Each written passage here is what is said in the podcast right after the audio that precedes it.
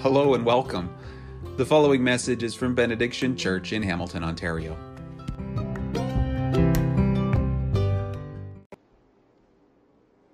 you remember when the Bible was something you held in your hand? Do you remember that when you actually when the Bible was actually like a book that we held? I want to tell you why I think that's why I, I like having a physical Bible.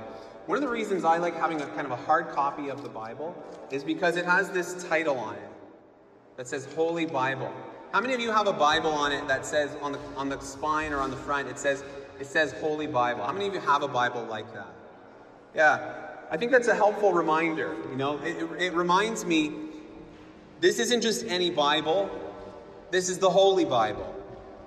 And I think that that matters because there's a lot of Bibles out there. Isn't that true that there are a lot of Bibles out there? I'll tell you a secret. Everybody has a Bible. No matter how religious or secular a person identifies as, everybody has a Bible. Um, everybody has something that we put our trust in. And so anything that we put our trust in, anything that we give authority to in our lives, anything that is allowed to, or anyone who is allowed to teach us, or anyone who's allowed to tell us how to live, that voice, their, their voice, or that, that source, that thing functions in our lives as a Bible. And so I know lots of people for whom, say, like Fox News is their Bible. Or, or like, like as, as though if Fox News said it, it must be true. I know people for whom the same is true for like CNN. If they said it, it must be true. And they can bank on it. I know people for whom Joe Rogan is their Bible. Or Jordan B. Peterson is their Bible. The same could be true for, could be said for, for like Lady Gaga or, or Lizzo or Beyonce or Drake. The same could be said for people who trust the, the Quran or the, the Book of Mormon.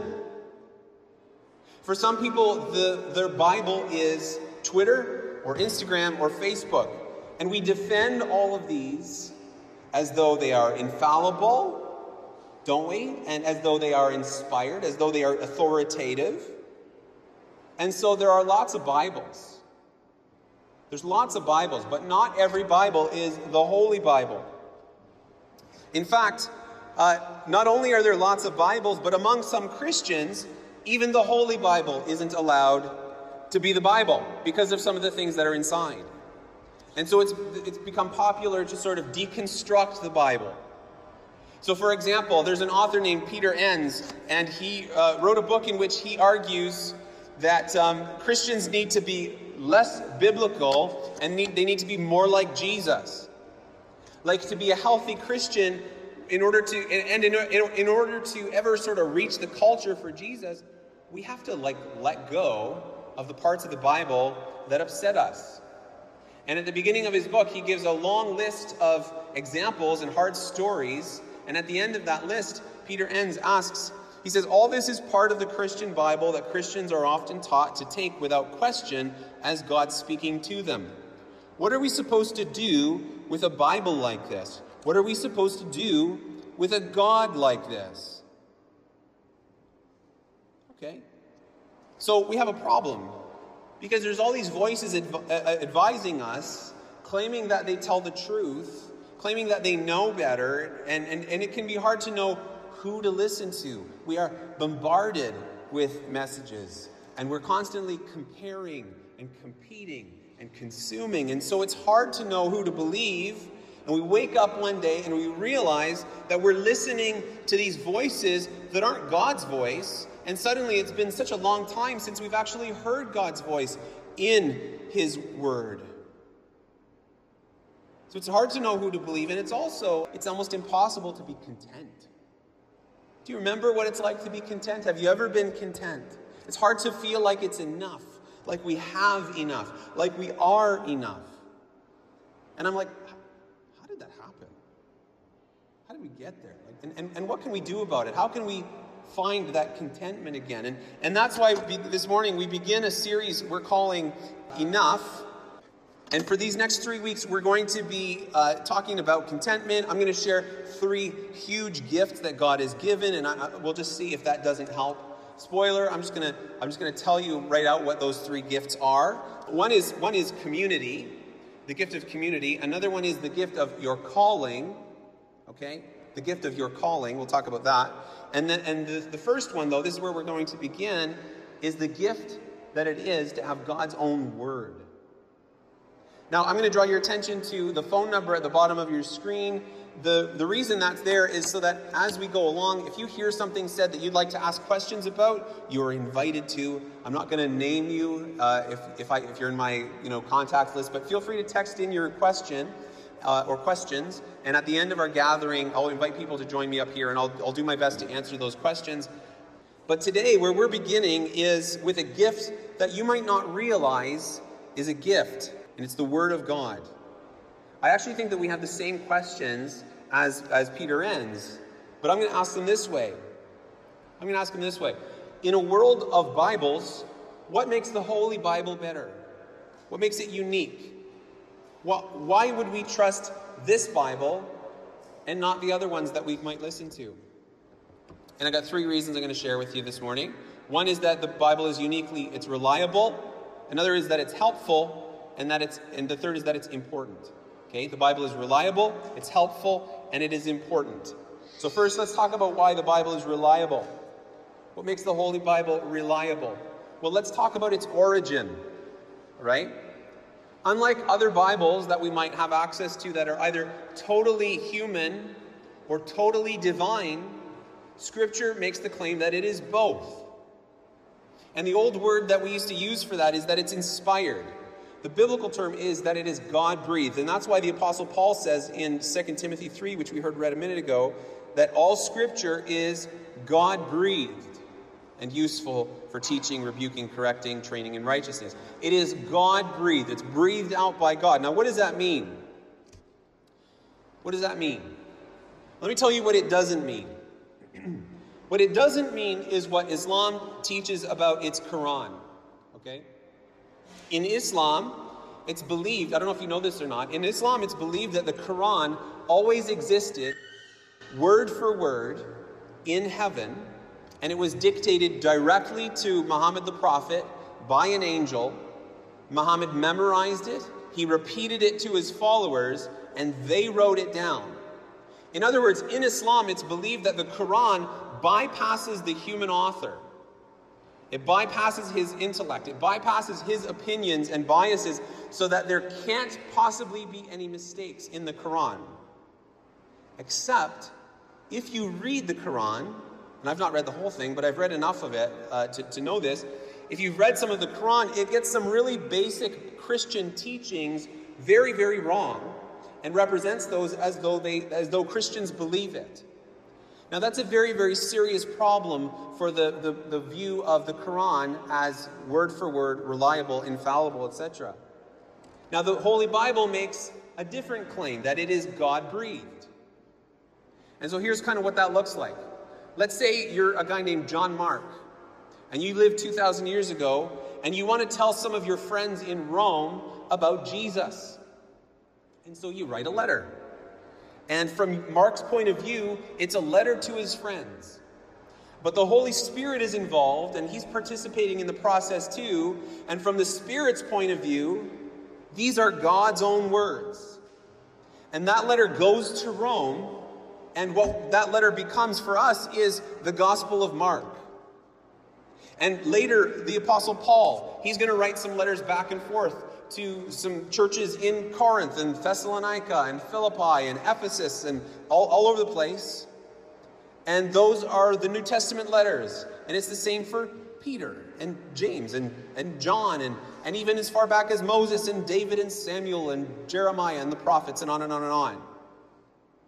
And so we believe that the origin of Scripture is, is unique. It is God breathed, but not in a way that bypasses the author the, the human purpose of the author and the Holy Spirit's purpose for that writing, those things come together and they're both present in Scripture. That's why the Apostle Peter says that above all, you must understand that no prophecy of Scripture came about by the prophet's own interpretation of things. For prophecy never had its origin in the human will, but prophets though human, spoke from God as they were carried along by the Holy Spirit. So you've got a prophet speaking, and you've got the Holy Spirit carrying him along at the same time. And so, if you've read the Bible for more than five minutes, every once in a while, the author's personality sneaks in. And sometimes he might get his math wrong. Or might, maybe he might get the sequence of events uh, in a different order than another writer describing the same events. And, and sometimes things are just plain under, hard to understand. Sometimes things are just so powerfully, beautifully true, though, at the same time, that there's just no way that the human author could have known how helpful that would be for us all these years later. And the whole thing is God's Word. The whole thing is God's Word. So we don't need to be surprised when the Bible feels very human and, and earthy, or when it feels like it is a divine, eternal sort of revelation, because it is both. It's both. And that's what we mean when we say that Scripture is God breathed. That's when Scripture is behaving exactly as it should, as both a human and a divine piece of work. And that doesn't make the Bible less reliable, it makes it more. I think that makes it more reliable. So that's about the, the origin of the Bible. Let me say something about the evidence for the Bible. The evidence for the Bible. In fact, I want to, I think, I'm really excited about this. I've been waiting to share this for a while because I love graphics and charts, and this is going to be really helpful. So have a look at this, which shows some of the, some of the data that we have for some really, really old written pieces of work. Now, every one of these blue dots is a copy of an old manuscript that we have. Now, how many of us have heard of Plato, the old philosopher Plato? Okay, so Plato is taught in, in universities. What we know about Plato comes from a work whose oldest surviving copy was written, like that copy dates back to 200 years after Plato. So there's a gap of 200 years there. And there's about 210 copies of it that, that exist. But to this day, nobody doubts whether Plato was real. You with me on that? How many people have ever heard of the, a work called Homer's Iliad? How many people have heard of that? Okay, great. Most of us, actually. The oldest copy that we have of Homer's Iliad was, was copied almost 400 years after Homer wrote the original work. And there, there's about 1,800 copies of it that are surviving to this day. So that's pretty reliable. We consider it pretty reliable that there are 1,800 copies and it's a gap of only 400 years. Now, how many of us have heard of Julius Caesar? Okay, most of us again. What we know about Caesar, Julius Caesar, comes from a work called the Gallic Wars. And the earliest copy that we have of the Gallic Wars dates back to 850 years after Caesar. We only have 251 manuscripts of that piece of work, of the Gallic Wars. Only 251 surviving copies exist today. But nobody questions whether or not Julius Caesar was real. You with me so far? Now, what about the New Testament? I wonder how many ancient copies would it take to convince us that the New Testament is reliable? So here it is to scale. Every blue dot is, a, is a, one of the copies of these other documents. Every red dot is a copy of the New Testament that we have. It's either a partial or a full copy of the New Testament. Now, we don't have the original New Testament letters. I actually think that that's a good thing because we would probably, you know, revere them and people would worship them or something like that. But the most ancient copies that we have of the New Testament date back to the year 125 AD. That's only a gap of about 30 years from the witnesses who wrote these events down. Now, how many copies are there? Again, you see those red dots? We're talking about more than 24,000 complete or partial copies of the New Testament. 24,000. By the way, there's even more of the Old Testament, something like 60,000 copies and about 200,000 partial uh, fragments of the Old Testament. And the point here is that when we read the Holy Bible, we never need to worry that something's missing, okay, or that, that it can't handle our questions. The Bible, it's reliable, it stands up to our scrutiny, and the evidence is all right here, okay? The Bible is reliable. Let's talk for a minute about why the Bible is helpful, why it's helpful. There's a couple of reasons here. First, because it's relatable. Okay? Now, I used to think of the Bible as this one massive work It was intimidating. I felt like I had, in order to understand the Bible, I had to start at the beginning and work my way all the way through, and I usually dropped off somewhere around Leviticus. Has that been your experience before? You've tried to do a, a walk through the Bible and you fell off somewhere in the Pentateuch. Okay, so no shame here, just grace. You're among friends. But what I've come to appreciate over the years is that the Bible is actually a library. It's a library. I find it helpful to think of it that way. In fact, the name Bible comes from a Greek word, biblia, which just means books. The Bible is a collection of books. It's an ancient library, and it's got all kinds of human voices, not just one. So it's just as much God's voice when we're hearing it from Ruth or from Esther or from Abraham or Moses or Peter or Paul or even Mary. And, and this range of voices does something that's actually really helpful. Because we've got a range of voices that validates the human experience. And you can spend time in Scripture and we find love and we find joy and we find misery and we find pain and fear and we find despair and anxiety and hope and patience and doubt and unbelief and faith. And on and on and on. Absolutely every part of the human experience, God's Word gives voice to it so that we can know that we're not alone.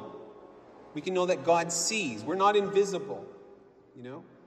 And God understands. And that, that's why Scripture is, next slide, that's why Scripture is, uh, according to the Apostle Paul, he says that it is useful for teaching, for rebuking, for correcting, and training in righteousness, so that the servant of God may be thoroughly equipped for every good work. That's why it is useful for all these things. So that's super helpful. I think another way that the Bible is helpful is that it is clear. The Bible is clear. Now, when I say that the Bible is clear, I'm not saying that makes it easy. What I mean is what the, the, the reformers used to say in the 16, 15 and 1600s, what they meant by the term sola scriptura. Sola scriptura is a Latin phrase that means scripture alone. It means that the Bible is enough. The Bible is enough, it's sufficient. I don't know if you know this, but before the Reformation, people didn't have a Bible. They weren't allowed to read it in their own language. The only Bibles were in Latin. And so, you, in order to hear God's word, you had to call on a priest or a pope. And often the teaching of that priest or pope directly contradicted the Bible. And so, in those days, the Bible wasn't enough. I actually think, in some ways, the same thing is going on in, in our day. I think that there's a warning that we need to hear on this. I think we need to watch out for teachers who cause us to trust their words more than we trust the words of the Bible. I think we need to watch out for anybody who stands in the way or who puts postures himself or herself as sort of the go between for us being able to understand what God has said. Watch out for anybody who undermines the Bible by, by, by convincing us that it's beyond our ability to comprehend. That's somebody to watch out for. In fact, scripture warns us about that. The apostle Peter tells the church in 2 Peter 3:16, he says he talks about Paul's writing. He says in Paul's letters, he speaks uh, of, of these matters. His letters contain some things that are hard to understand, which ignorant and unstable people distort, as they do the other scriptures, to their own destruction. Here's Peter calling Paul's letters scripture, saying that there are people who distort these. Okay? The Apostle Paul, in his message to Timothy, he sends a warning as well. He tells Timothy in uh, chapter 4, verses 2 and 3 here, he says, Timothy, I want you to preach the word. Don't preach yourself. Don't preach what's popular. Preach the word. And be prepared in season and out of season. Correct, rebuke, and encourage with great patience and careful instruction. And I'll tell you why. Because the time will come when people will not put up with sound doctrine. Instead, to suit their own desires, they will gather around them a great number of teachers to say what their itching ears want to hear. So, because people have these itchy ears, they want to hear things that are a little more comfortable, a little more, you know, maybe culturally acceptable, maybe politically correct they will turn aside from those who teach the word. Paul says, No, no, no. I want you to preach the word. Because the word is enough. It is what we need, it has what we need. And what needs to be clear is clear. It's enough. That's why a simple shepherd like David could say in the psalm, uh, in Psalm 119, he said, How can a young person stay on the path of purity? By living according to your word. I seek you with all my heart. Do not let me stray from your commands. I have hidden your word in my heart that I might not sin against you. Well, one more thing that I think is super helpful Scripture is personal. It's personal. Okay? Scripture is personal. Here's what I mean I mean by that that it is about a person. It's not merely about you know truths and facts and history. It's about a person. There is one sort of meta story in the Bible. God creates a world that turns from him. And he pursues them. He goes after them and they run from him. And he comes to them in person and they kill him but he is raised from the dead. And he promises he's coming back to remake the world and undo all the bad stuff. And that is, that, is the, that is the story of the Bible. Every part of the Bible that you read fits into this redemption story somewhere. Every part of the Bible fits into that story. And we know that because when Jesus had risen, he's having a conversation with some friends on the road. He's talking to these disciples who are confused. and in Luke's gospel, he tells us that beginning with Moses and all the prophets, he, Jesus, explained to them what was said in all the scriptures concerning himself. Here's Jesus going back to the letters of Moses, going back to Genesis and Exodus and Leviticus and on and on and on, and saying, Yeah, here's how that was about me. Here's how this was about me. That was about me too. Yep, so is that and that and that and that. It's all about Jesus. In other words, no part of the Bible can be understood fully apart from Jesus. And every part of the Bible is there to point us to Jesus. Every part of the Bible is there to point us to Jesus. In fact, let me share this from a, a, scholar named Edmund Clowney. If you don't know who Edmund Clowney is, how many of us have heard of Tim Keller? Everything that Tim Keller learned about the Bible, he learned from this guy, Edmund Clowney. And Ed Clowney says that the Bible is the greatest storybook, not just because it is full of wonderful stories, but because it tells one great story, the story of Jesus. I just think that's so helpful. The scriptures are helpful because they're clear and they're relatable and they present us with the person of Jesus. And no other none of the other Bibles that we use. None of the other Bibles that we listen to can do that. So the Bible's helpful. It's reliable, it's helpful. And the last idea here is that it's important. The Bible is uniquely important. One thing I just want to say here is, is, the reason why we can say that the Bible is so important is because the Bible makes the claim that it is a vehicle for God's own authority. Now, maybe you don't love the language of authority, but authority is actually kind of important. Like in our culture, uh, a guy like Jordan Peterson, he has made a career of teaching men how to apply Bible stories that he himself doesn't believe in. If, if you're a big fan of Joe Rogan, Joe Rogan tells 11 million people per week why they shouldn't get the COVID vaccine, and they just they listen to him. And, and millions of people will pay big money to hear David Chappelle make fun of trans people. They'll, they'll listen to him, they'll just take it. Millions of people listen to these guys and, and others because we all know that there's all kinds of Bibles. Everybody's got a Bible. But where did their authority come from? Where did they, their authority come from? Well, they, they have none, actually. They have none. It was given to them by their fans. And the fans listen. Like it's the Bible, like it's infallible, like it's authoritative, even though they have no authority.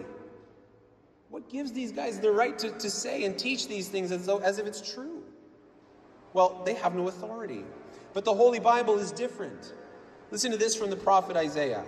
Isaiah says in chapter 66, he says, he's, quote, he's sort of speaking on behalf of God, and he says, Heaven is my throne, and the earth is my footstool. Where is the house that you will build for me?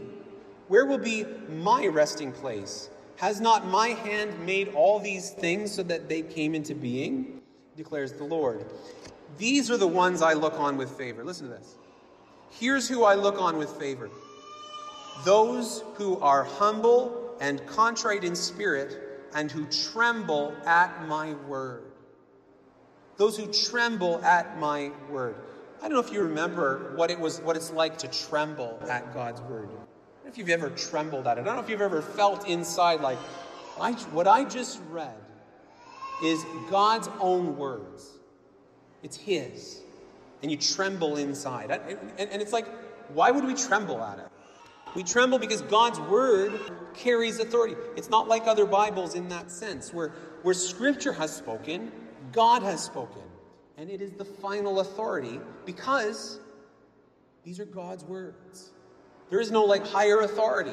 These are God's words. It's, it carries God's authority. The creator of all things, he has spoken in this book. He's like, he's broken the fourth wall. Okay? He's written himself into the story. And that's what our Bible is. That's what our Bible is. Think of it this way Imagine reading Harry Potter. Okay? Imagine reading Harry Potter, and at the moment where Harry feels most alone, he gets to hear the voice of J.K. Rowling herself. Her own voice busts in and reassures him that everything's going to be okay. Would that change things for Harry? Yeah, of course it would. What if Tolkien himself, J.R.R. Tolkien, what if he himself he made his voice known within the Lord of the Rings stories in order to tell Frodo that his mission will be a success, that as dark as it's going to get, Frodo, this is going to work. Well, Frodo would take him at his, at his word because he has the authority to say so, to make it true. What if, what if like, I mean, some of us are Anne of Green Gables fans. So imagine if, like, Lucy Maud Montgomery, she made her voice plain across Green Gables and said to Anne, Anne, your red hair is a gift. No matter what anybody else says, your red hair is a gift. It's a blessing. You know what? I bet Anne would believe that. Because she, and she'd be a fool not to, because Lucy Maud Montgomery is her creator. She is the authority. And that's what the Bible is. The author has written himself into the story. Nobody gave him that authority, it's his. It's his because he's God. And, and so lots of people are going to say things about you. Lots of people are going to tell you who you are, and, and they're going to make promises that if you do this, this will happen. But only God's word has his authority. And of all our Bibles, this is the one that matters most. This is the one that is important. This is the one that's important. So, uh, back to the question that we heard at the top what do we do with a Bible like this? What do we do with a God like this? What do we do with a God like this? What do we do with a Bible like this? Well, think of it this way what should Harry Potter do with the words of J.K. Rowling? What should Frodo do with Tolkien? What should Anne do with Lucy Maud Montgomery? What should Edmund do with C.S. Lewis? What should Jo March do with Jane Austen? Don't you see? I think, I think if we could, if we could, wouldn't we pull them aside and wouldn't we say, you might be a tad entitled here. Can I just remind you, that's your creator. They actually love you. They know what's good for you. Like, listen to what they have to say.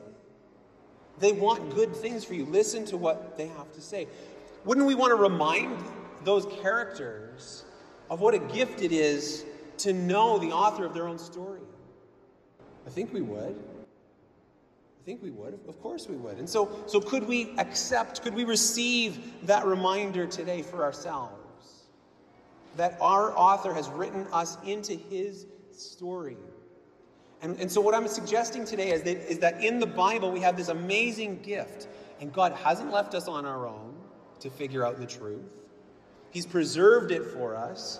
He knows us better than we know ourselves. He knows what we need. Now, does Scripture ask something of us? Yes, it does. But it gives far more in return. And so we don't bail on Scripture, we bow. We don't just like decorate our shelves with our Bibles, we, we devour Scripture. We don't just study the Bible. We, we let the Bible study us.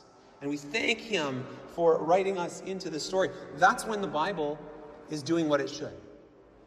That's when the Bible is behaving in our lives the way it should. And that's when we will say with the psalmist in Psalm 119, who says, This is David saying, How sweet are your words to my taste.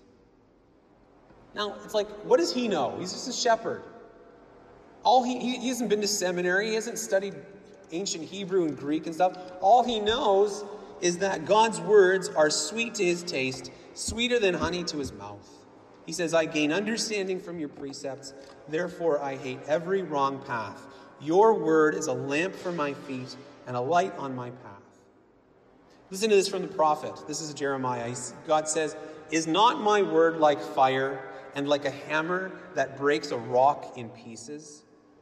Yes, that's what, my, that's what God's word is like. Listen to this from Hebrews chapter 4. The word of God is alive and active, sharper than any double edged sword. It penetrates even to dividing soul and spirit, joints and marrow. It judges the thoughts and attitudes of the heart. Now, what I'm going to do most weeks as I wrap up is I'm going to share a few questions that you can take home uh, you, you might discuss these with the, some of the folks in your faith family over, over a meal. You might discuss these as you're out for coffee with a friend. You might just write about these and, and think about these as you're journaling during the week. The first question is this Who or what in my life, besides the Bible, functions in my life as a Bible? How's my relationship with the Bible? Okay? How's my relationship with the Bible? Third question if my Bible is truly reliable, helpful, and important, what should change in how I use it? What should change in how I use it? If I really believe that it's reliable and helpful and important. Let me close uh, with this. You know, but some of you might know about a year ago, I'd been hanging out with uh, one of our neighbors. Um, we've actually never been inside each other's home, but we have spent hours on each other's porch. Okay? Eventually, this neighbor asked me for a Bible, but it had to be in Mandarin. Now, I don't have access to any Mandarin Bibles, but within the community, within the community we do. And so I actually asked Irene. Irene was generous enough to find one for me, and I was able to give him a Mandarin Bible. And when I handed him this Mandarin Bible, his eyes lit up as though I had handed him a million dollars. And I spent maybe five minutes talking to him about how, how the Bible fits together. Like, like just what's, what it's about, how it fits together. Maybe five minutes, t- ten tops, okay? We're not talking like a rigorous scholarly discussion here, just a little bit of just the, the minimum orientation for reading the Bible. And then he went and he read it voraciously for like weeks, for, for months. And, and, and listen, this neighbor of mine, he's not a fool. Okay? He's not naive about what's in there. And he knows that there are other Bibles and other voices that he could listen to, but he is content with this one.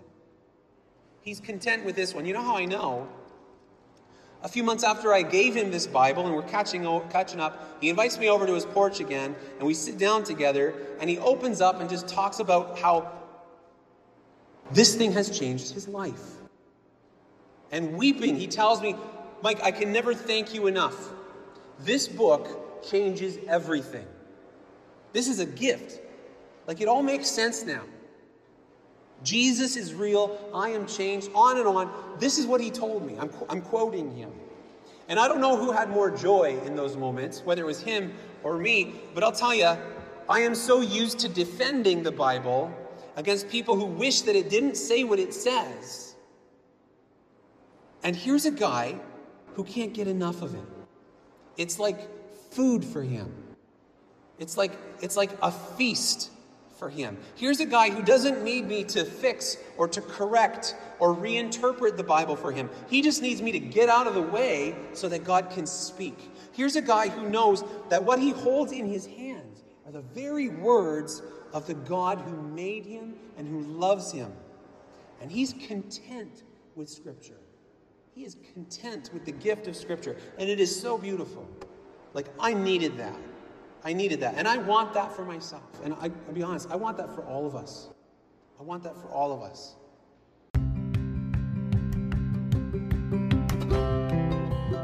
Thanks for listening to this message from Benediction Church in Hamilton, Ontario.